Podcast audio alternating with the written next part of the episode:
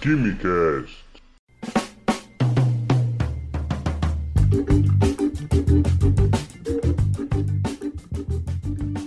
Alô, gênios! O episódio de hoje é a continuação, a segunda parte do Quimicast da semana passada. Caso você tenha caído aqui de paraquedas e queira ouvir o outro episódio, é só ir lá que a gente te espera. Mas quem já ouviu, fica por aqui que o episódio já vai começar.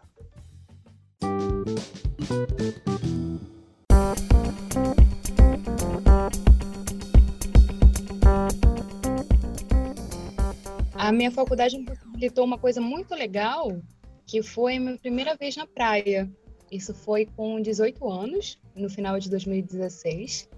Na verdade, a intenção foi conhecer a usina de Angra dos Reis. A gente estuda química, então é claro que a gente é assim, bem comum ir na usina, assim, entender ali o processo e tal.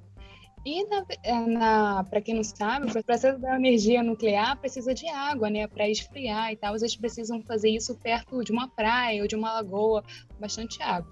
E assim, do lado, depois que a gente foi almoçar, ah, teve assim um tempinho e o professor dispensou as pessoas, os alunos e pô, Cara, eu nunca imaginei que isso acontecesse assim, no momento de graduação. Eu nunca parei para pensar quando isso ia acontecer. Na verdade, nunca foi assim, um grande sonho, mas me proporcionou muitas coisas que eu não, tem, não teria se eu não tivesse ido direto para graduação.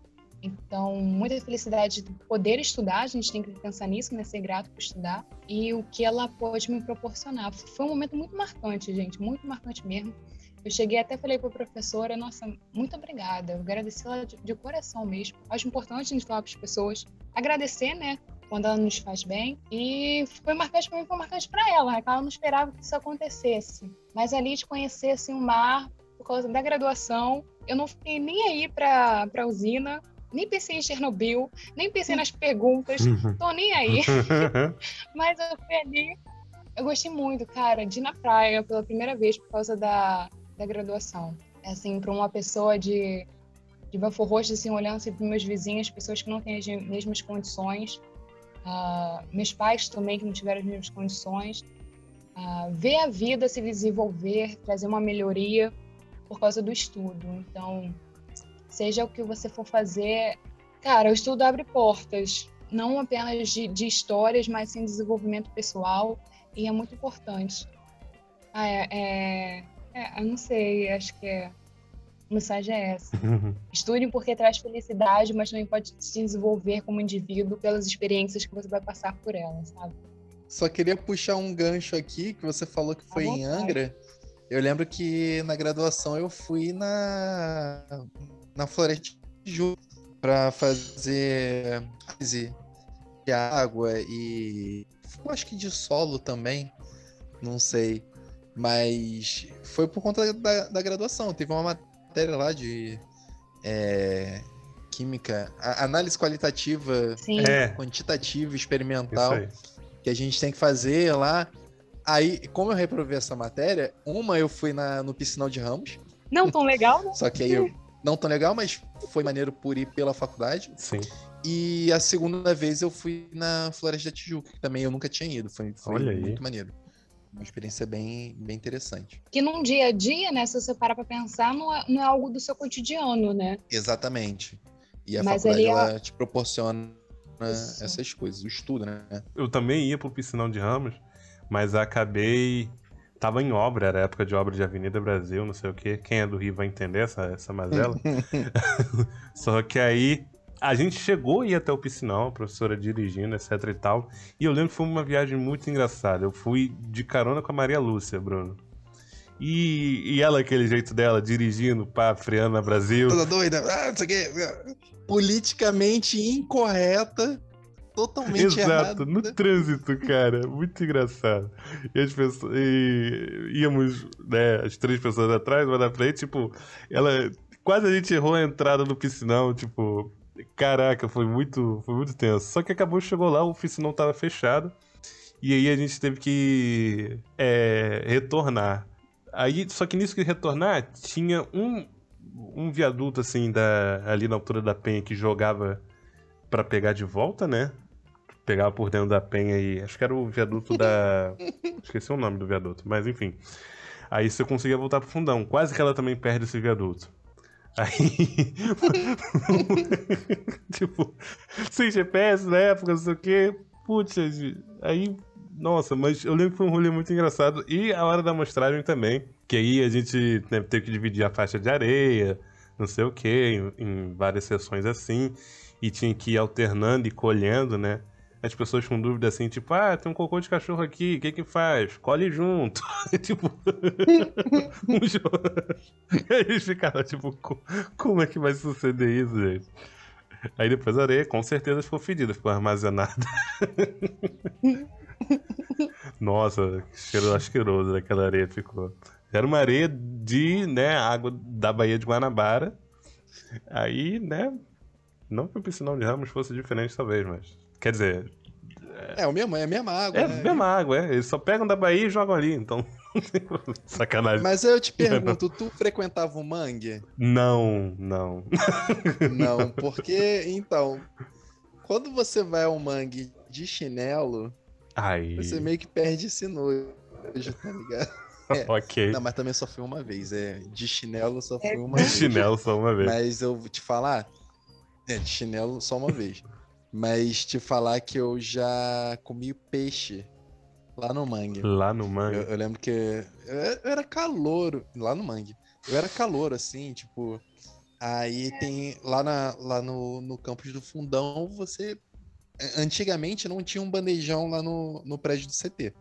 Pra você comer no bandejão, tinha que ir lá no bandejão central, que era na educação física. Uhum, E pra isso você tem que pegar o ônibus interno uhum. pra lá.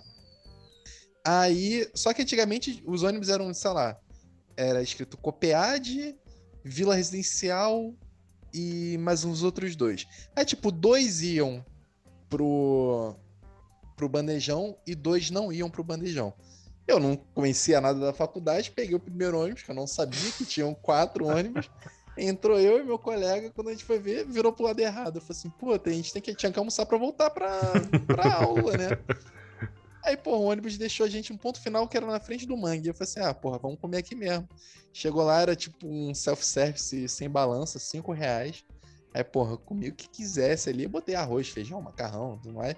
E tinha gorjão de, de peixe. Eu falei assim, ah, é isso. Provavelmente o peixe que foi pescado ali na Baía de Guanabara, mas vamos que vamos. Tô vivo aí Um pouquinho de hoje. mercúrio não faz mal, né? Não, não, não, Problema- não. Tranquilo, O tranquilo. problema é meter o mercúrio. Se não tiver meter o mercúrio, tá de boa. Mas aí, tava gostosa a comida. Pô, imagina. Ainda, ainda almocei bebendo Guaraná Toby. Porra. Pô, melhor aí. Completou, meu. Se for mineirinho, Toby, pô. Porra, é muito bom, muito bom. Mas pra quem não conhece, explica como era assim a arquitetura do mangue. Assim, o mangue, o, o próprio nome diz, né? Ele é. é, É. um mangue. É, é, é tipo. Tem uma faixa de areia suja da Baía de Guanabara. E tinha lá um- um- uns barracos, assim, e uns bares. Tipo, tinha uns dois ou três bares. Que era só tipo. Parede de. Um, um muro de, de concreto mesmo e o cara vendendo cerveja ali dentro. É, é isso.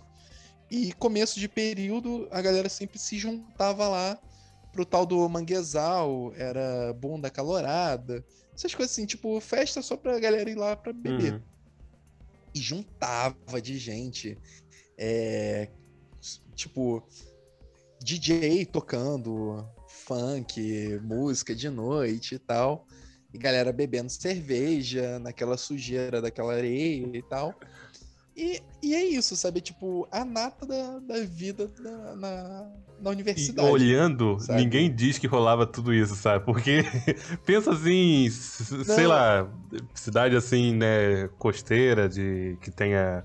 que viva de atividade pesqueira. Pensa assim, vem na sua cabeça. Era tipo, umas casinhas Exatamente, assim, Exatamente. uns três casinhas assim, mais ou menos, e tipo, comecei a pensar que ali rolava, tipo, alta sociedade da- das Dava- festas e DJ. 5 horas da tarde, na sexta-feira, já começava a juntar É. gente, botar barraca e vender cerveja e tudo mais.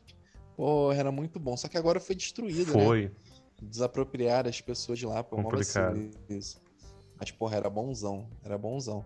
Aí agora a galera vai pra Vila Residencial, que é pro outro lado, lá dentro ainda da, do campus da, da UFRJ, na, no É. fundão.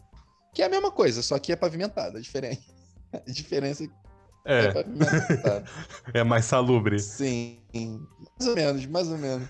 Ah, o, o BO que tem é que, né, tem, tem pessoas ao, ao redor, né? As músicas indo até as alturas, dependendo da hora, gerava uma certa É, a polêmica. vila residencial é literalmente uma vila residencial, tipo, a galera mora lá. E você pode pensar que não, só universitário que mora lá, não. É. Tem famílias que moram lá que, que não é de universitário, sabe? E da toda sexta-feira à noite tem o bar lá, fica aberto, ok. Mas é tipo música alta e isso gera um transtorno para as pessoas que moram ali em volta, né? Tipo, mas aí o pessoal também não quer saber, né? Universitário, chega sexta-feira que é, que é mais é, se Extravasar. da semana cansativa que foi, exatamente. E tem também as chopadas na, na reitoria também. São ótimas chopadas na reitoria. Mesmo esquema, tipo, quiosque, barraquinha vendendo cerveja e música alta tocando a noite toda. E aliás, é uma coisa que é muito boa em festa da faculdade, é, pelo menos essas chopadas, é que acaba cedo, tá ligado? Tipo, 10 horas da noite, 10 horas da noite já acabou. Se for muito embora. além, ninguém É. chega em casa, né? Não tem mais transporte no fundão. Não, não Aham. porque não tem ônibus. Cara, pra mim foi assim, a melhor coisa. Porque, tipo, ah, vamos pra boate, não sei o quê. Porra, começar a festa 11, 11 horas da noite. É, Porra, pra tu sair da, do negócio 3 horas da manhã. Sem caraca, condições. cara. Não, pô. Melhor coisa, tu sai da aula 5 horas da tarde. Tu já chega lá, já tem meia dúzia de, de gato pingado bebendo. Tu vai lá, tem uma música baixa e tal, daqui a pouco começa a tocar o funk. Cara, dá 10 horas da noite, 11 horas tu já tá dormindo em casa. Melhor 11 coisa. horas, quem, quem tá. Quem, quem tá ali próximo, né? Igual quem você. mora mais, é, quem Igual mora você mais de perto, Bolsuça. exatamente. Mas aí se tu sai um pouco É. mais cedo, você sai ali, sei lá, 9 horas da noite, cara, dá pra aproveitar, porra. Tu chegou às 5, Né? vai sair às 9, dá pra aproveitar. Porra, era muito bom. É. Saudade, inclusive. Entre sair 10 horas da Da chopada e sair quase 8 da noite depois de uma prova de física ou de cálculo, o melhor 10 horas da Chopada. né? chopada. E então, que experiência estão doidos pra fazer? Cara, tu falou esse negócio de sair da prova de física, é uma parada que eu gostava de fazer. Às vezes eu, eu nem, eu nem, não, nem fiz prova de física, tá ligado? Hum, Mas peguei um ônibus com a galera que tava fazendo prova de física. hum. Eu virava pra alguém que tava do meu lado e assim: Porra, aquela questão 3. Era só tu meter uma integral que, que resolvia. Aí a galera que tava no ônibus já Que acabou de fazer a prova. Aham. Ficava tipo, do que que ele tá falando? Sei lá se tinha integral pra fazer, mas eu falava, tá ligado? Assim, porra, aquela questão tava facinho. tinha que usar massa do Pô, sol. muito bom. Ih, Não, massa tinha- do cara, sol? Como assim? Tu chegou a, a, a pegar a época que a gente falava do, dos fazores? Que tinha que fazer por fazores? Não, não, mas eu lembro de um. chegou a falar eu, essa palavra não me é estranha. Eu, eu sei a história, mas não sei a história. É. Então, por que que acontece? Tinha uma garota da, da minha turma que ela era muito inteligente. Depois ela foi até pra física. Ela adorava física, ela era muito inteligente, então não sei o que. E quando a gente tinha aula, acho que era, foi física 2 que fala de ondas e tal. Uhum. ela surgiu com uma forma de resolver a parte lá de somatória de ondas por fazores. Só que assim, como que ela surgiu com isso? Como é que a gente descobriu isso? Naquele desespero, estudando pra, pra tipo, véspera da prova, sei lá, um ou dois dias antes estudando, Aham. a gente tentando resolver a questão, a gente não sabia resolver e tal. Vira ela, porra, essa aqui é muito fácil. Se você pegar e somar por fazores, você consegue sa- sair com a resposta. Não sei quem a gente fala assim, cara, o que, que é isso que o professor não passou? Não, fazores é assim, você soma, então não sei o que, e tu sai com essa, com essa resposta. E a gente ficou meio assim, tipo, cara, não entendi, tipo, não sei de onde você tirou isso, mas ok, não vou, vou ignorar e vou continuar estudando é, pelo, pela forma que eu sei. Só que isso virou meio que um meme, tá ligado? Tipo, a galera que tava ali começou a zoar com isso. Aí, tipo, tinha um outro grupo estudando, aí o pessoal virou e falou assim, porra, essa questão aqui, pô, isso aqui é muito fácil, tu tira por fazores. Aí a pessoa fica, tipo, com cara de idiota, tipo, não entendi do que você falou, não entendi o que você falou, e a pessoa só, tipo, saía de perto e deixava aquele enigma, tá ligado? Aí, só que essa coisa começou a evoluir. Ah. Tipo, tá- tá ligado o Evoluiu. Marcos, o Marcozinho, que era mais veterano do que eu, ele, ele começou a zoar muito com isso. Ele chegava, tipo, não mais em física, em qualquer matéria, cálculo, e, enfim, qualquer matéria que a pessoa estivesse estudando, ele virava assim: O que, que você está estudando aí? Ah, cálculo. Deixa eu ver essa questão. Pô, isso aqui é muito fácil, tu tira por fazores. Aí a pessoa ficava olhando assim, tipo, eu nunca ouvi isso na minha vida. Aí ele virava assim: Tu não sabe o que é fazores, não? Aí a pessoa, não. Pô. Aí ele vira, vem cá, que dia que é a tua prova? Aí a pessoa, sei lá, amanhã. Aí ele, porra, tu não sabe o que é fazores e a prova é amanhã? Ih, melhor nem fazer a prova, cara. Porra, tu não sabe o que é fazores. Velho, que Aí a pessoa ficava desesperada. Depois ela explicava que, não, que é só zoeira e tal. Aí começou essa história de, tipo, qualquer coisa que a pessoa tava estudando, porra, tira isso aí por fazores. Aí, porra, tu não sabe fazores? Melhor nem fazer a prova. Cara, é muito bom ver a cara de desespero da pessoa quando via isso. Fechando aquele fundinho Avenida Brasil, né? Tipo. Yo, yo, yo. Tipo isso. Ai, bons tempos. Ai, cara. Nossa, saudade de ficar lá naquele sétimo andar essa zoeira toda. Eu não sabia essa origem, não. Alguém já chegou na minha mesa do lado, ali naquela salinha do quinto, e lançou essa. Mas não Ah. era pra uma matéria que eu tava estudando, então fiquei. Ah, depois eu me preocupo com é isso. fazores? depois eu me preocupo com Fazori. Deixa eu ver aqui teoria cinética dos gases e. Tu nunca nem viu É. na, na vida, nunca nem foi ver na vida. Inclusive, acabei de dar um Google porque eu ainda não sei o que é Fazori. Eu acho que é, é parada de soma vetorial. É. né? Até hoje também. Deve ser alguma coisa que tem fases. Aham. Eu, eu real não sei. Eu, não, eu, eu só reproduzi o meme, tá Sim, ligado? sim. Aqui, em física e engenharia, um, que a gente aqui é, é humor, é reflexão e informação. Que tem informação? É... em física e engenharia, um vetor de fase ou fasor. Um vetor... Cara, é um acrônimo. Fasor é vetor de fase? Ok. É... é uma representação de uma função senoidal cuja amplitude, frequência angular e fase são invariantes no tempo. Só com essa definição a audiência já caiu. Eu, eu, eu acho que eu consigo explicar isso de uma outra forma. É você pegar uma função seno e representar ela por uma seta. E... Aí quando você. Aí, tipo, a função seno é uma onda, né? Então, se você pega duas funções de onda e representa ela por setas, você consegue fazer a soma vetorial das setas e. Com essa soma vetorial você representa uma outra onda. Eu acho que é mais ou menos isso. Sim, a primeira imagenzinha tem esse esqueminha de setinhas. Exatamente isso que você falou. É, é- é- é bem isso. Só que agora, como faz isso, eu não sei. eu só sei reproduzir um meme. e tá válido, é isso. Mas é, tem várias imagens aqui. Quem quiser jogar no Google Fazores, que a gente vai colocar o link na descrição pra isso. Quem tiver curiosidade, tá aí, fomentando aqui a pessoa ter conhecimento. Talvez um dia você possa aplicar numa questão aí que apareça. Ou então reproduzir esse Ou meme. reproduzir um meme. Pô, seria fantástico. Chega pra, pra, pra qualquer pessoa que estiver estudando qualquer coisa e tu só solta essa. Cara, essa questão aqui tu resolve por fazores. A pessoa vai ficar olhando pra você, tipo, que? Aí tu fala assim, é isso. Tu não sabe? Melhor nem fazer a prova, então.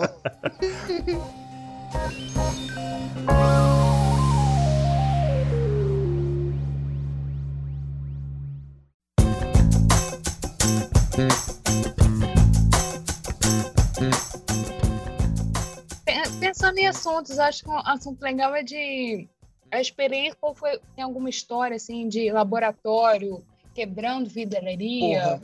Quebrando vidaria não, mas eu tenho uma, uma história de, de monitor de laboratório. Ah, são as melhores. Que você não tá envolvido Que- diretamente.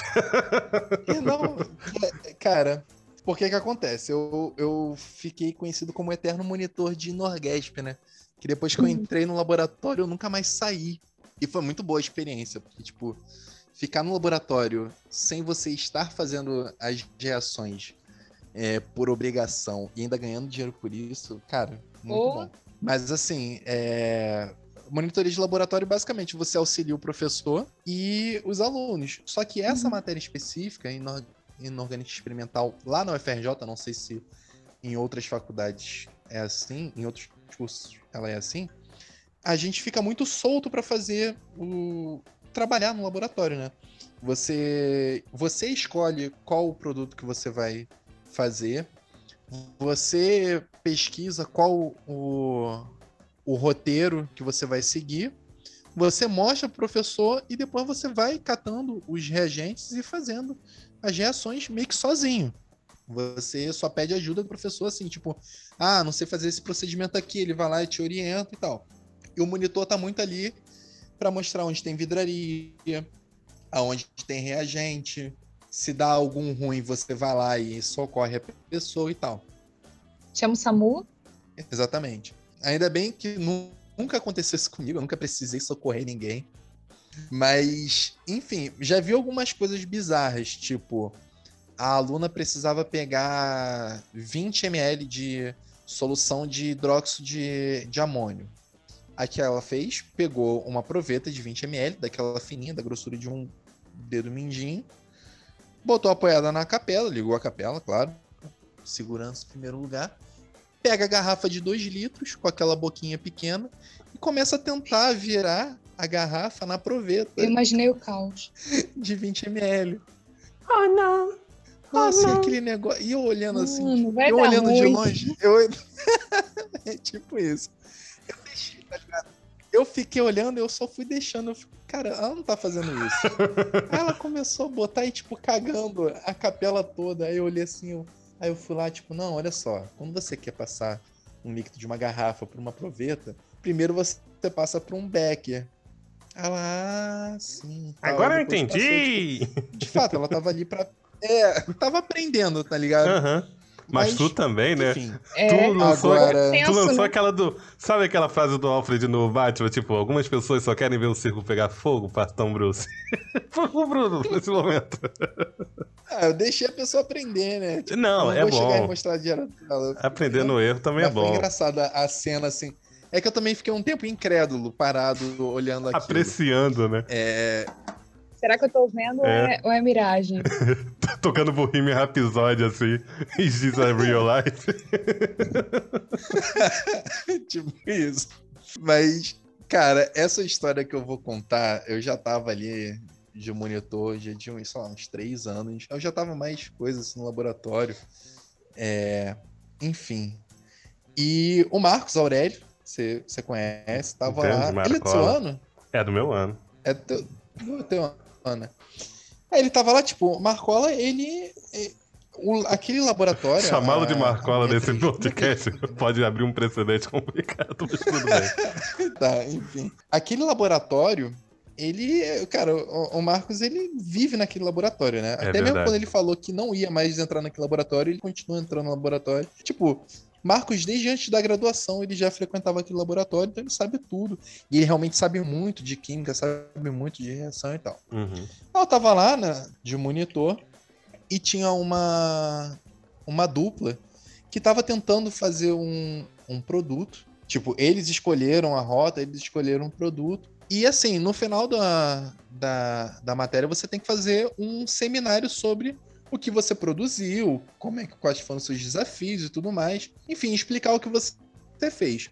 E geralmente a gente faz pelo menos dois produtos, em média assim, de dois a três. Tem gente que faz mais, mas não é muito legal você entregar só um produto ou nenhum. E essa dupla, é, eles não frequentavam laboratório, eles faziam tudo em outro laboratório. Tipo, o semestre todo para tentar produzir uma parada que não tava dando certo. Hum. Tipo, a reação não dava certo e tudo mais. Aí, faltando assim umas três semanas para acabar o período. Não era sabão, não, né? Não, não, era inorgânica, era inorgânica. Ah, tá. Era alguma coisa lá que, enfim. Aí, e era inorgânica experimental 1. Isso é importante. Aí chegou lá pro 1, 1. Porque Não na era... 2 a gente vê complexos. Aí é complexo mesmo de fazer. Nossa, que piada, tiozão. Nossa Ai. senhora. Mas qual a importância aqui de ser a 2? A, na 2, os complexos eles são coloridos. É, lindo. Na 1, nem tudo que você produz é colorido. Tem, tipo, sei lá, nitrato de potássio, é branco, tá ligado? E, Uhum. enfim, aí ela tava lá no Orgesp 1. Aí, faltando umas três semanas pra acabar, ela desesperada, essa aluna desesperada, porque ela não tinha conseguido fazer nada e tal, não sei o quê. Ela foi pedir ajuda do Marcos. O Marcos falou assim: ah, faz essa coisa aqui pra mim, que eu tava. que ele tava precisando. E. Enfim, ela vai conseguir o produto. E, ah, é importante, é, nessa matéria a gente faz os produtos para os professores. Tipo, Sim. a gente vai para um professor pergunta: ah, o que, que você quer, tá precisando do teu laboratório? Ah, sulfato de sei lá o quê. Aí tu vai lá e produz sulfato de sei lá o quê para esse professor. Nesse caso, a garota ia fazer pro Marcos. Aí, beleza. Ela tá lá fazendo, só que aí tinha uma questão. Ela não sabia o que ela tava fazendo. Ela tava só realmente reproduzindo, é, seguindo passos no laboratório. Tipo, tinha que misturar tal coisa. Ela ia lá e misturava. Ela não sabia o que ela estava misturando, não sabia o porquê de estar misturando aquilo. Ela só ia lá e misturava, fazia o passo a passo. Aí ela chegou e tal. Chegou num dia, faltando três semanas. Ela tava com uma mistura, um líquido marrom com um sólido branco. Aí ela virou pra mim, o Marcos toda hora entrando no laboratório. Ela virou pra mim e falou assim: Ah, como é que eu faço pra separar isso? Eu falei: Ah, você coloca ali no, no funil de Büchner, naquele. faz tração a vácuo. Mostrei pra ela o vácuo e tal, não sei o quê. Foi lá e separou. Aí depois ela perguntou pra mim: E agora, o que, que eu faço? Ela ficou com um sólido branco no, no filtro e o líquido meio marrom, escuro, no, no Kitasato. Aí eu falei, ó, você tem que lavar esse sólido. Esse solvente é o quê? É água? Ela é. Bom, se estava sólido na água, porque ele é insolúvel, você pode lavar com água para deixar ele para purificar ele depois você vai ter ele puro.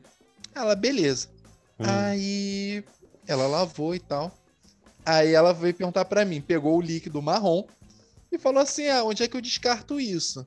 Aí eu falei: "Ah, o que que tem aí?" Ela falou um metal qualquer lá. Eu falei assim: "Bom, se é um metal de transição, você descarta ali naquele descarte que tá escrito metal de transição." Ela foi, descartou lá. Aí ela, e esse sólido branco? Eu falei assim: "Ah, dá mais umas lavagens nele, dá, uma, dá umas mais lavadas nele e, e tá tudo certo." Aí Ela, ah, vou esperar o Marcos pra saber o que eu faço. Eu, beleza. Continuei fazendo as coisas que eu tava fazendo, lavando vidraria, sei lá. Daqui a pouco eu tô lá no laboratório, entra o Marcos, eu tô de costas pra ele e eu ouço a conversa. Ah, o Marcos, e aí, separou? Ah, separei. Aí ele, Hum. então, você agora vai pegar esse sólido branco, você vai lavar pra tirar todo o produto lá que tá. Vai juntar depois aquela a água mãe toda que a gente vai precipitar. Aí nessa hora, coitada, a garota parou. Eu, t- eu tava de costas, eu virei. Aí falei, Marcos. Aí ele, oi. Ele já sentiu no meu tom. que- que aquela pergunta não, não era legal. Eu acho que ele já viu esse filme. Aí eu, qual, qual água mãe? Aí ele, aquela que ela separou aqui. Aí a garota já tava, tipo, paralisada. Aí eu perguntei, aquela que ela, que ela jogou no rejeito de metal de transição? Cara, sabe o que, que é o, o mundo ir ruindo na sua frente? Eu vi isso nos olhos da menina. Ela começou, tadinha, a ficar com o rosto vermelho. Aí a lágrima começou a escorrer. E ela desesperada, porque ela tava o período todo, ela não tinha feito nada. E faltava umas três semanas pra ela, pra ela entregar. Aí o Marcos, aí tipo, ela saiu chorando do laboratório. Aí o Marcos virou pra mim, tipo, cara, o que que você fez? Eu falei assim, eu não fiz nada. A garota perguntou onde é que era pra descartar a parada. Eu falei assim, no metal de transição. Só que esse é o problema, ela não sabia o que ela tava fazendo. Uhum. Sabe? Aí Tava o Marcos ele ficou tão mal que ele chorou também. Tava no automático. Aí ele foi consolar ela e, tipo, confesso que eu achei um pouco de graça, não, mas assim. Mas eu fiquei com peninha da garota também. Mas, cara, que situação, sabe? Tipo, agora é engraçado porque já passou e também não, não foi comigo. Mas, É. cara, que. E então, que experiência estão doidos pra fazer? Teve uma vez bem específica que eu fui fazer uma disciplina, que eu fui fazer um experimento muito específico. Era um negócio que eu tinha que pingar uns Era um experimento, pra ter noção, com teluro e selênio. Pô, trabalhar com enxofre já é meio barra pesada. Agora, teluro e selênio. Aí, já esse eu já dava um pouco mais velho, mais cascudo. Aí, capela, pá, capela recém-ligada. Aí, né, comecei a misturar os reagentes e veio um cheiro muito intenso de alho podre dentro do nariz. Nossa, a reação foi tipo virar cuspindo assim, meter a boca na pia e começar a limpar. Eu nem sabia se era o procedimento certo. Mas aí, tipo, veio o professor, me deu, me deu uma H2O pra gaseificar o, a- as minhas vias, que, tipo, pra, que o gás ia ajudar a rotar e ajudar a levar o. A levar os gases embora, que eu tinha inalado gás, basicamente. Nossa, esse fui eu mesmo, o, o sujeito da situação. Você mesmo que se ferrou. Não, coisa que eu já fiz assim de, de calorias é tipo iniciação científica. Tinha dois Beckeres. É, é, um com água e outro com dicloretano. É tipo, qual deles é água, qual deles é, é solvente orgânico? O que, que eu fiz? Fui cheirar, caralho. Peguei logo que não era pra ter cheirado, tá ligado? Dei aquela cafungada. eu, É, isso aqui é solvente. Mas não, não deu ruim, não. Aquelas coisas que a gente aprende que não deve ser feito, tá ligado? É, É tipo botar a mão na panela pra Esse tá aqui. ver se tá quente e queimar a mão pra. Oh, realmente, tá quente. pô, é. o ferro de passar, né? Eu nunca vi ninguém quase morrer, nem cheiro. Não, cheiro assim de prática mesmo. Mas eu lembro que eu tava fazendo uma destilação e tava. Tinha a a tomada certa para a manta, para colocar o balão de fundo redondo. E eu até falei com meus colegas assim do, do, do lado da bancada, não, é tomada tal, não pode ser outra tomada porque senão vai queimar a manta e tal. Bem, bem ligado assim na prática, né? No final eu percebi que minha prática não estava andando e tava um cheiro assim meio estranho, porque eu estava tomando conta Aí. da vida dos outros Aí. e eu coloquei a minha manta na tomada errada. E eu queimei a manta. E eu a minha prática. E a Na hora assim, prática, ficar já tão era. pilhado, perdi. Perdi, assim, eu enganei Ainda na hora. queimou a manta, né? passar. Queimei. Bom que não é descontado nada disso, mas paciência. É a minha, minha outra experiência quebrando as coisas foi na analítica para buscar prata. Eu consegui uma gramazinha assim de- do experimento da prata, eu tava tentando tirar ela assim, ó, na ânsia de querer ali pegar minha prata, eu quebrei o cadinho. Eu tenho um cadinho até hoje, gente. A minha, a a minha lembrança assim de graduação, tô ali com um cadinho quebrado, com menos de uma grama de prata, mas tá ali, a minha riqueza.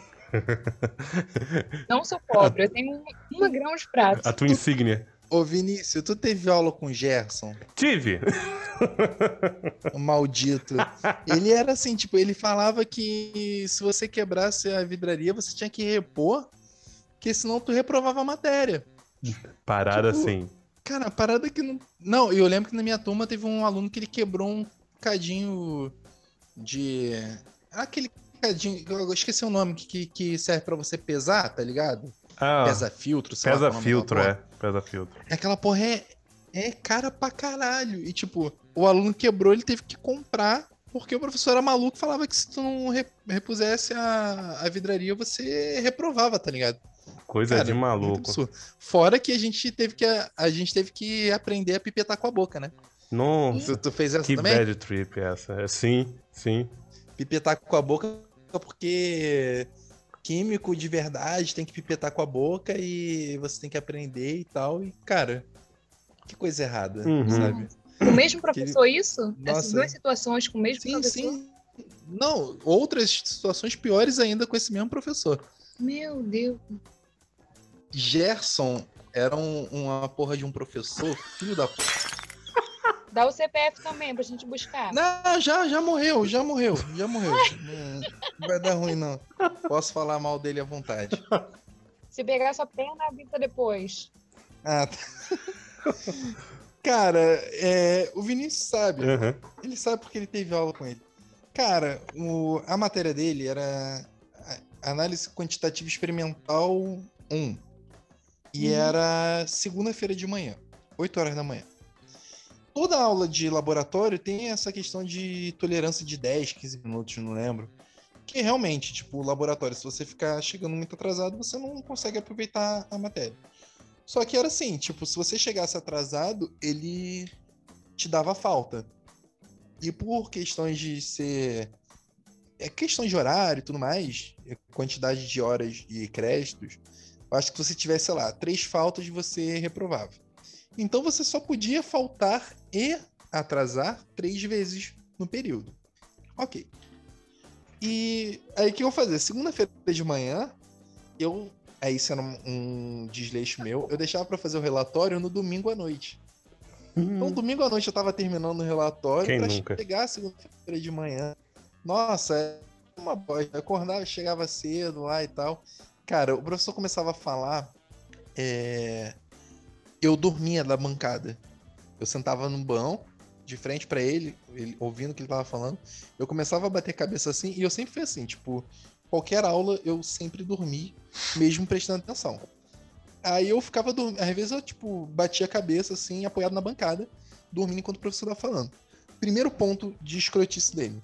Eram duas turmas, é, no mesmo horário. Enquanto a outra turma já estava fazendo experimento, o nosso professor estava falando da, da, do experimento que a gente ia fazer. Ok, ele até explicava bem, mas eu acho que não era, não era necessário explicar por tanto tempo. É, Quando ele acabava de explicar que a gente, sei lá, ia beber água, a galera do outro laboratório às vezes já estava até acabando a prática. E a gente ainda estava indo começar. É. Ok. 11 da manhã. Tava lá.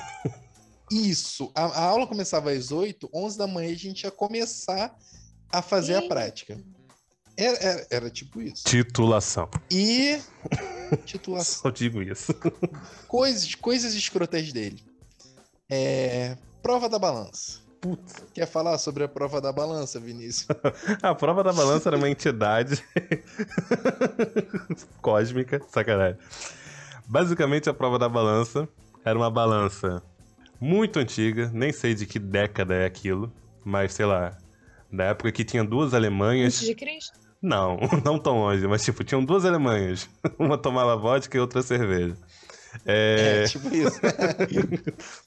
Peguei a referência.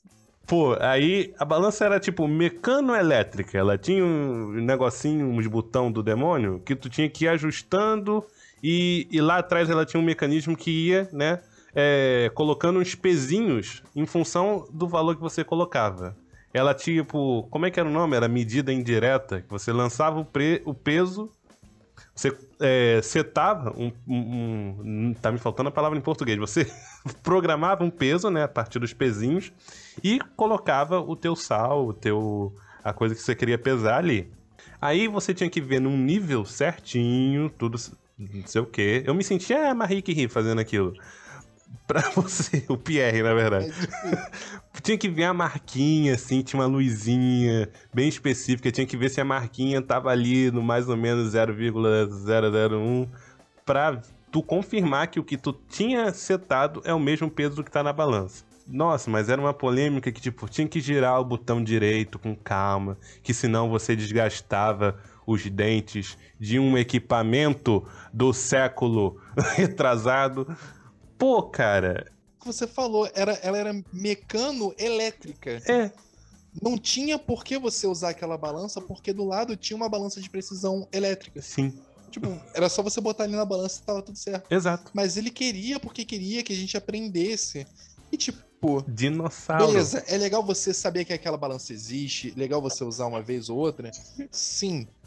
Mas você fazer uma. Que ela derivou as notas, né? Você fazer prova É. sobre isso Aí é um nível. é que. Porque a gente. É que a gente ia pra lá, tipo, com um pedacinho de papel e tinha um horário. Você marcava um horário pra ficar treinando prova de balança numa balança que você não ia usar na sua vida cotidiana. Porque é um desgaste de tempo se você já tem uma balança elétrica de Uhum. quatro casas decimais, colocou com todo cuidado, pesou, ambiente estável, sei que, ar-condicionado, pá, toda aquela regrinha toda e media com a precisão lá e tava tudo tranquilo. Mas não. Tem que fazer a prova. Além de conhecer, tem que fazer uma prova de balanço, que era um estresse, era um, um dos maiores estresses da disciplina. Junto com, com a prática um, final. dois. Um, dois, um, né? dois. É. Aí tinha isso, né? Outros estresses. Você, é o que eu falei, você não podia atrasar, senão você perdia a, a, a presença do dia. E você só saía da aula depois de ter todos os valores confirmados lá. Tipo, é, fazia aquela. É tréplica, né? Que fala? Não, tréplica não. Triplicata. É... Triplicata. Triplicata. E só quando os três valores estivessem concordantes é que você podia sair da, da aula. Novamente, se você não conseguisse esses três valores concordantes no, na sua medida e você quisesse ir embora, você perdia a pra... você podia ter ficado a prática o dia inteiro ali. Se você saísse sem esses valores, era como se você não tivesse ido, ele não contava presença. Então, tipo, a gente ia pra aula, começava 8 horas da manhã, tinha vezes que a gente saía meio-dia. Foram poucas as vezes que a gente saiu meio-dia. Sim. Tinham vezes que a gente saía meio-dia e meia. Algumas vezes a gente fez isso. Tinha vezes que a gente saía uma hora da tarde, uma e meia. Sendo que, tipo, tinha aula uma hora. Orgânica 1. Um. De Orgânica 1. E quantas vezes eu cheguei atrasado e o professor ficava perguntando, cara, por que, que você tá atrasado? Eu falei assim, ah, porque eu estava no outro laboratório. Tipo, tava no laboratório. Assim, cara, é, cara, era uma, uma coisa assim. É, cara, sem falar nisso, sem contar nisso, que, tipo, a gente aprendeu a pipetar com a boca. É, sendo que tinha pera no laboratório, tipo, para quem não sabe, pipeta é como se fosse um conta-gotas e a pera é aquela borrachinha de cima do conta-gotas. O professor falava pra gente não usar borrachinha e usar a nossa boca, para puxar como se fosse um canudo, sabe? Tipo. O argumento era: contra... você toma refrigerante, que também é ácido. Mas, meu filho, o refrigerante tem certificação da Anvisa, do órgão regulador Exatamente. que seja, e você é produto alimentício, não tipo um bagulho que veio de uma garrafa de uma indústria química, sabe? Eu não tenho é. um relatório direito do que tem dentro daquela porcaria que eu misturei com água, também de origem de procedência duvidosa. Aí não tem como. Nossa, era uma coisa tão, tão errada assim. É. Tu vai reclamar com o chefe de departamento. Quem era o chefe de departamento? O distinto. Era ele, o, o maldito. Cara. que pariu, cara. Que inferno. Foi, foi, acho que a pior matéria que eu, que eu fiz, assim, na graduação, sabe? Só não foi pior do que entregar o TCC, mas assim, caralho. É, depois disso, eu, eu criei uma regra: não puxar experimental segunda-feira de manhã. Porque não, não tinha como, sabe?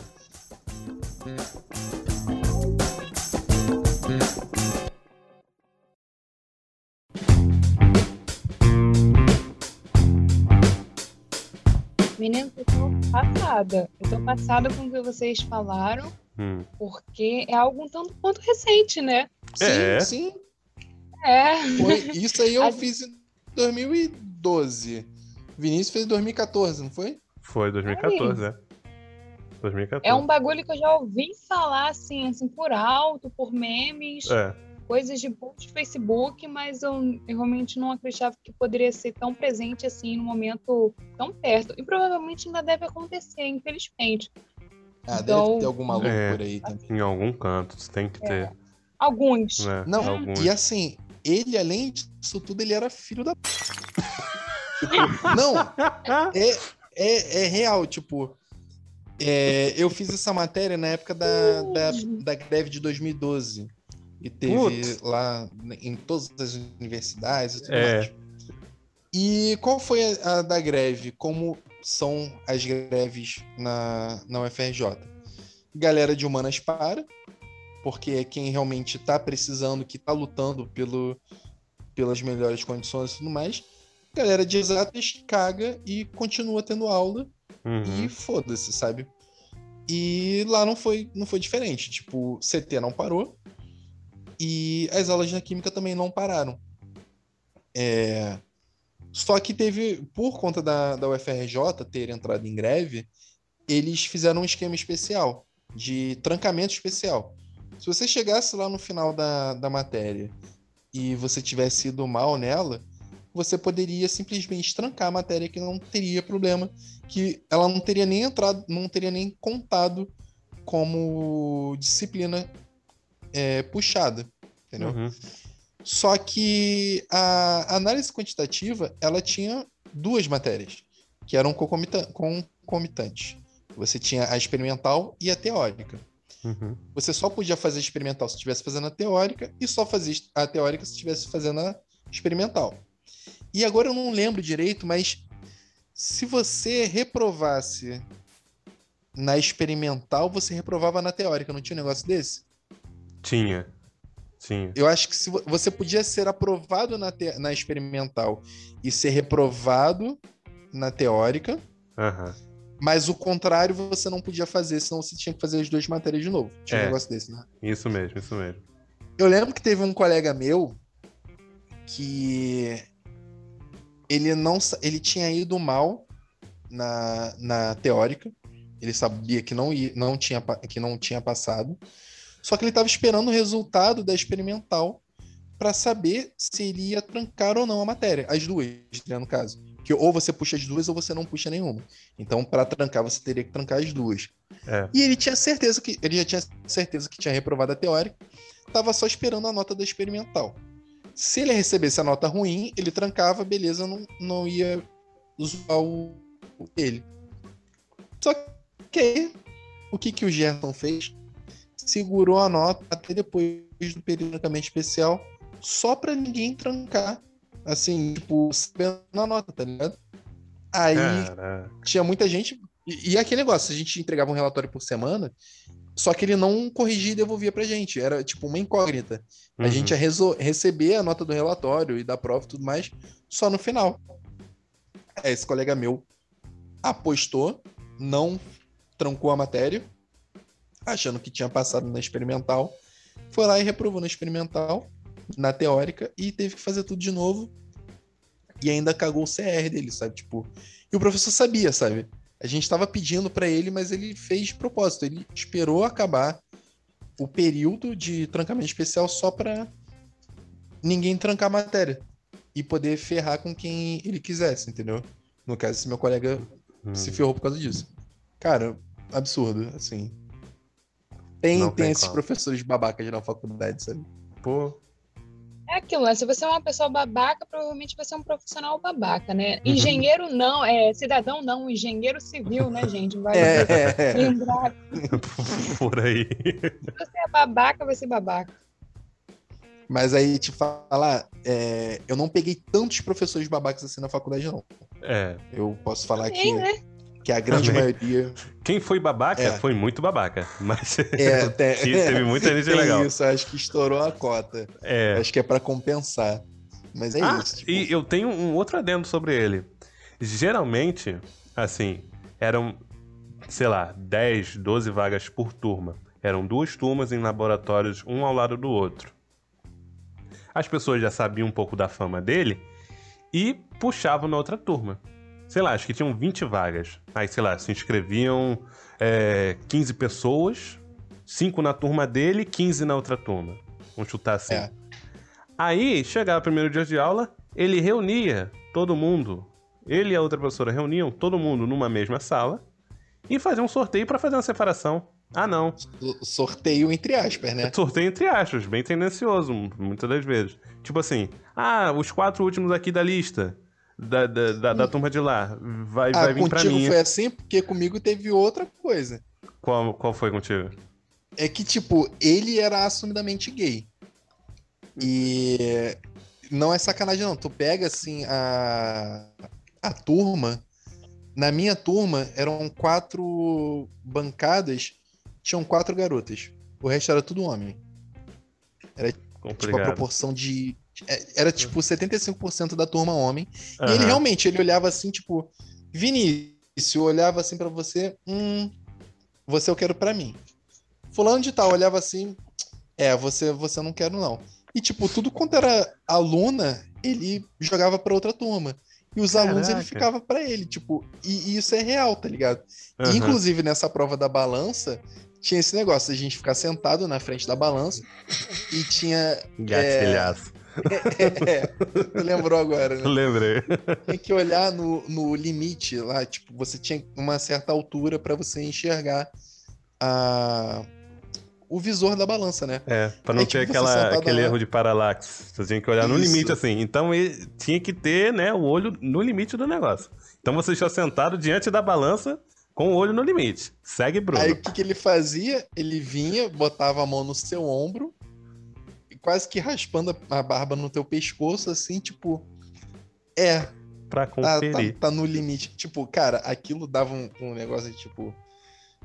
Não encosta em mim, tá no ligado? limite do assédio, né? É, era, era, era bem ali no limite, tá ligado? Só que, sei lá, tipo, há uns oito anos atrás, acho que eu meio que não tinha muito essa noção, sabe? Uhum. Eu não sei se era possível de. de eu aliás, a gente nem sabia muito se era possível de fazer alguma coisa, sabe? Era mais engraçado, a gente ria e tudo mais, mas realmente era uma coisa bem constrangedora, sabe? Aham. De você estar ali e você, tipo, se contorcer todo, tipo, tá, olha aí a, a balança. A, a vontade era de levantar e deixar ele sentar no, no lugar, mas não. Eu virava de corpo bem- real. Eu virava de corpo, né? De banda, assim, sabe? Quando você Aham. se eu- eu afasta assim no ônibus pra todo. pessoa passar. Eu, tipo Aham. isso. Vai levar e encostar Era, em outro. cara, era bizarro. Era um professor, tipo assim, escroto num nível absurdo. E então, que experiência estão doidos pra fazer? Nossa, esse é um ponto, um ponto muito importante que eu só queria é, pegar esse tempinho aqui para falar. Você está ouvindo a gente, às vezes você está percebendo que você não está aprendendo, ou acon- acontecem esses casos de assédio. Tudo que te leva a ficar desconfortável é válido ser falado com um responsável, seja falar ali com o professor, professor, olha, não gosto disso, ou não entendi isso Uhum. se isso, se isso não for resolvido, é, falar com uma autoridade mais acima do professor, se te, te deixou desconfortável, desconfort, é, tanto menino quanto as meninas, Uhum. cara, relatem, porque tem muito disso. Quando a gente é novinho, a gente não entende, a gente não vê a maldade. É. Ah, é brincadeira. Ou, ah, isso é normal, porque eu tô começando. Não, gente, não é normal. É. Reclame e, sabe, é vocês têm que se sentir seguros, acima de tudo. E não pode, gente. É- nossa, eu tô ouvindo absurdo atrás de absurdo aqui. a questão também do, da época, que eu falo, Sim. tipo, eu tô ali, tô na faculdade desde 2011. Eu, eu formei agora em 2020 e tô fazendo licenciatura. E eu vi o Instituto de Química mudar muito. Uhum. É, antigamente, a, a faculdade, nessas questões de, de sexualidade, gênero e tudo mais, ela era muito conservadora, vamos botar assim. Não a faculdade em si, eu, eu digo os próprios alunos, sabe? É. piadinhas que eu fazia no começo da graduação e coisas que, tipo, hoje eu olho pra trás e falo assim, cara, não, sabe? Não tem como. É. É, mas eu acho que é uma questão também de, de maturidade, eu digo, de, de cabeça mesmo, e também de época, sabe? Acho que junta dois fatores aí que parece que não, mas 10 anos atrás é, faz uma puta diferença, sabe? Faz. Então, eu acho que é muito Sim. isso que você falou, sabe? Eu não tinha nem a noção de que aquilo poderia ser é, relatado, reclamado, entendeu? A gente ria, a gente ficava um zoando o outro com o que acontecia, mas de fato era uma coisa que era constrangedora. Tipo, Uhum. o professor tá ali atrás de você, tipo, acredito que se Muito próximo. da situação, muito próximo, e a gente não, não levava isso à frente. Até porque tinha aquilo, né? Tipo, quando a gente ia reclamar de que a aula tava demorando e tal, o próprio professor era o chefe do departamento. Então meio que não, não dava muito em nada, sabe? É. Mas hoje em dia, talvez eu, eu teria essa, essa cabeça de, tipo, chegar e tentar, pelo menos, me impor.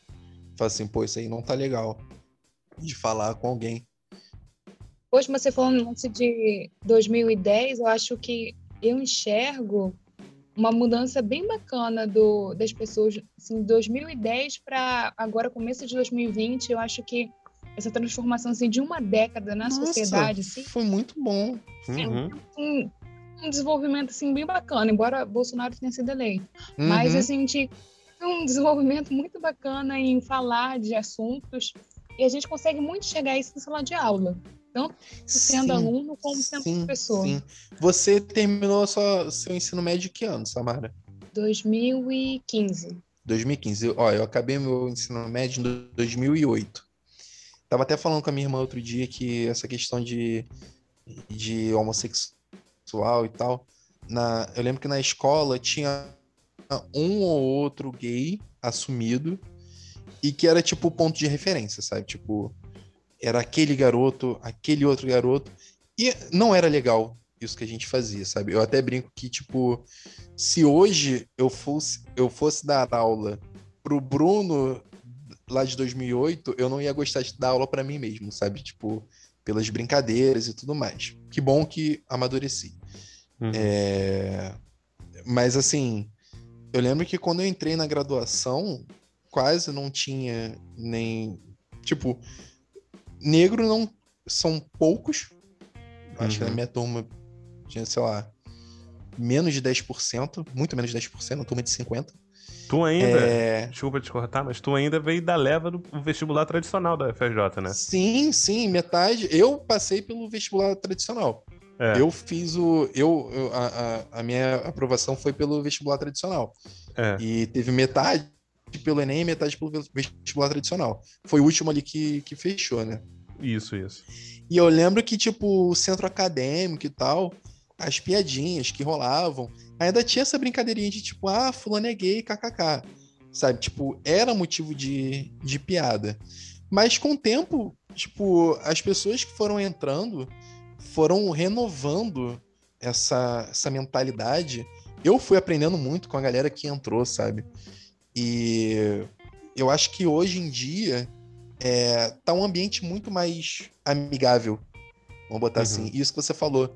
Na sala de aula também eu já, já percebi muito isso. Tipo, antigamente é o que eu falei. Tipo, você tinha o gay da escola, que, que era ponto de referência. Hoje em dia você vê na, nas salas de aula, tipo, pessoas se assumindo. E claro, ainda existe o bullying, existe é, discriminação, que é o que a gente sempre tem que, que lutar contra. Mas eu não digo que. Eu não vou falar que eu vejo menos, porque eu não sofro na pele, tá ligado? Mas uhum. na minha experiência, assim, na, na minha visão de professor, do que eu lembro de como a minha turma, enquanto eu era aluno, fazia de bullying e tudo mais, comparando com o que eu vejo das turmas de hoje, em dia de ensino médio, eu vejo que realmente evoluiu muito. Claro que a gente ainda tem muito que evoluir, que hoje em dia, tipo, o ambiente do centro acadêmico está muito melhor de se, de se frequentar do que era antigamente, há uns 10 anos atrás, sabe? E eu vejo, eu, eu atribuo isso a essa evolução que a gente vê da sociedade como um todo. Eu acho que a maior diferença é o acolhimento em sala de aula. A a questão ainda não mudou muito na, na, nas famílias. Temos pais, muitos pais ainda que nasceram aí na década de 60, de 70, antes do, de 90, que ainda tem uma mentalidade mais rígida pela criação, por, por tudo que foi atribuído a esse ser, mas em sala de aula o ambiente assim está muito mais acolhedor. Essa, essa geração ela vem assim com uma uma facilidade de se desenvolver, de, se desconstruir muito sim, maravilhosa. Sim. Muito, isso é muito bacana, gente. E a é, gente é, acaba é aprendendo também com, com essas gerações, sabe? É verdade. Eu acho que a gente acaba aprendendo também. Total. Porque, tipo, ainda temos professores que são mais velhos, e ser mais velho não significa que você não possa aprender. Mas uhum. é, é isso que você falou, de ser de, das gerações, né? E a gente tem também professores mais novos que já trazem é, essa mentalidade desconstruída e de desconstrução, e eu acho que isso ajuda a, a melhorar o ambiente da escola mesmo. E da faculdade. Assim, na faculdade eu vejo mais o movimento dos alunos do que dos professores, mas ainda uhum. assim são ambientes que a gente vê essa desconstrução é, aumentando. Com certeza. Hoje eu tenho uma história que não é relacionada à faculdade, mas graças a elas eu consegui. Uma aluna me chegou assim conversando, falando bem rapidamente. Ela, professora, quer falar uma coisa para você? Eu, diga. Ela me falou assim: Nossa, você deveria ter cursado humanas. Aí na mesma hora falou: Não, não, nada a ver. Não vamos atribuir a é, identidades às pessoas, né, as coisas certinhas. É, você pode ser o que você quiser, mas é bem interessante ver o seu lado assim de construir coisas mais para a área de humanas. Isso me tocou demais, gente. Uhum. Hum. Aí faz a graduação de história aí, ó. Isso que tu, que tu falou, Bruno, de, por exemplo, a questão da greve da, das humanas pararem e da engenharia e outros cursos mais exatos tocarem o barco. Por que não acolher junto e apoiar o movimento, não é? sabe?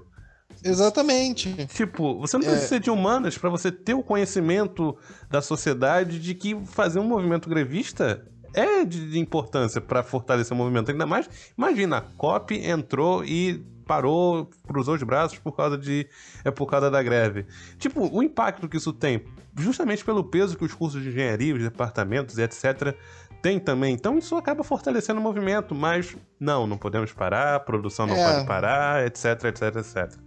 É aquele pensamento individualista, né? No meu tá pingando, então tá tudo tranquilo, mas não é assim, gente. Só para esclarecer aqui, quando eu falei a questão de, de humanas e de tecnológica, eu tava criticando mesmo, tá? Sim, sim. É, a faculdade de exatas, porque, tipo, por conta desse pensamento. E relatando um fato que geralmente as os cursos de humanas é que entram em greve. Aí tem essas brincadeiras que, tipo, cara, já, já deu, sabe? Tipo, essas, essas piadinhas já ficaram lá em 2011, 2010. Mas é, é um fato, assim que geralmente os cursos de humanas é que eles param mesmo em greve. Eu acho que justamente porque eles entendem a necessidade e são os cursos de engenharia que de, de exatas em geral, né? Que continuam porque tipo, ah, não pode parar. É isso que a gente vê hoje em dia, né? Tipo, economia não pode parar, essas coisas assim. É. E... Bom, mas é, deu para deu para compartilhar histórias, deu para levar reflexões, né? Levar, levar um pouco da experiência da gente, etc e tal. Espero que vocês tenham gostado. Ficar indignado, é verdade. Dar uns gatilhos mentais aqui, enfim. Tô aqui deitado em posição fetal no meu quarto, mas tudo bem. Deixa eu só fechar o microfone aqui que eu vou começar a chorar. É... Vocês têm algum recado final para encerrar o episódio? Obrigada. É, eu, eu gostaria de, assim, um mundo ideal é faculdade para todos. Acho que se você quer fazer graduação, não é a única escolha das pessoas. Se você quer ser hippie, tá tranquilo, mano. Mas assim, se todo mundo quisesse fazer faculdade, assim, pelo prazer de estudar e um ensino não, não somente dedicado ao mercado de trabalho, mas para o desenvolvimento pessoal do ser mesmo, pô, cara, seria demais. Muito, muito muito, muito ideal, não sei se sou muito clichê, mas pelo que eu vivi assim, na faculdade, do que eu pude me desenvolver, não apenas de conhecimento, mas me abrir para o mundo, cara. Me desenvolver como pessoa. Isso me ajudou muito na minha carreira. Eu gostaria muito, assim, todo mundo que quisesse estudar numa faculdade, ir para a faculdade. Gente, você tem que ir lá, cara. Você tem que ir lá. Eu acho que vale a pena você sofrer um pouquinho pelo Enem para conseguir esse passe. Se é o que você quer, vá atrás. Entenda que tudo tem o seu tempo, mas que vale muito a pena. Essa é a minha mensagem para você. A minha mensagem aqui é para você aproveitar o estando na graduação, cara, aproveita, se joga e a vida não é só você estudar, não é também você só ir para festa, sabe? Aproveita. Estando na graduação, é, aproveita tudo que aparecer para você, que você achar interessante, para você ter histórias para contar e ter experiências. E tenha na cabeça também que a vida ela não começa só depois que você começa a trabalhar, sabe? Você está vivendo agora. Então, estando ou não na graduação, aproveita a sua vida, que, que isso é muito importante também. Na vida você já está online. É, verdade. É igual como o Bruno comentou e eu também endosso, assim, é tudo uma questão na química e segundo os ensinamentos do senhor Miyagi também, do Daniel San, tudo uma questão de equilíbrio. Então, né, aproveite, estude, é, né, fica nesse, nesse vai e vem que sentido produto, sentido regente, sentido estudo, sentido entretenimento, que saúde mental tá complicado, tem, então quanto mais a gente, né, acumular bom, boas histórias, boas atividades, além de só sentar na frente de um computador, hoje em dia nem é folhear um livro. Sentar na frente de um computador e ficar lendo um PDF e ficar com a vista cansada. É ficar vendo videoaula hoje em dia, né, modo EAD. Então, é, é, o mundo universitário é muito mais do que isso, é interagir, é conhecer gente, é se desconstruir. Pô, eu posso aproveitar esse tempinho aqui só para fazer o meu jabá também? Claro que pode, cara. Era para isso. Então, por favor, procurem aí no YouTube. Eu tô meio paradinho por lá, mas enfim. Quem sabe eu poste um vídeo daqui a pouco. Canal do Bitar.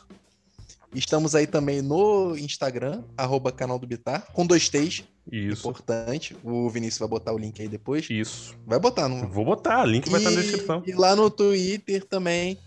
Só que lá não é canal do Bitar. É arroba BrunoBitar91. Eu falo besteira lá, posto meme, mas de vez em quando eu tô, tô postando algumas informações, conhecimentos, compartilhando conhecimento de química também para vocês. Tamo aí. Então, pessoal, os contatos todos ditos vão estar aqui na descrição. Muito obrigado a quem chegou até o final deste episódio. Um grande abraço a todos e fiquem bem. Tchau, pessoal. Valeu, valeu, falou.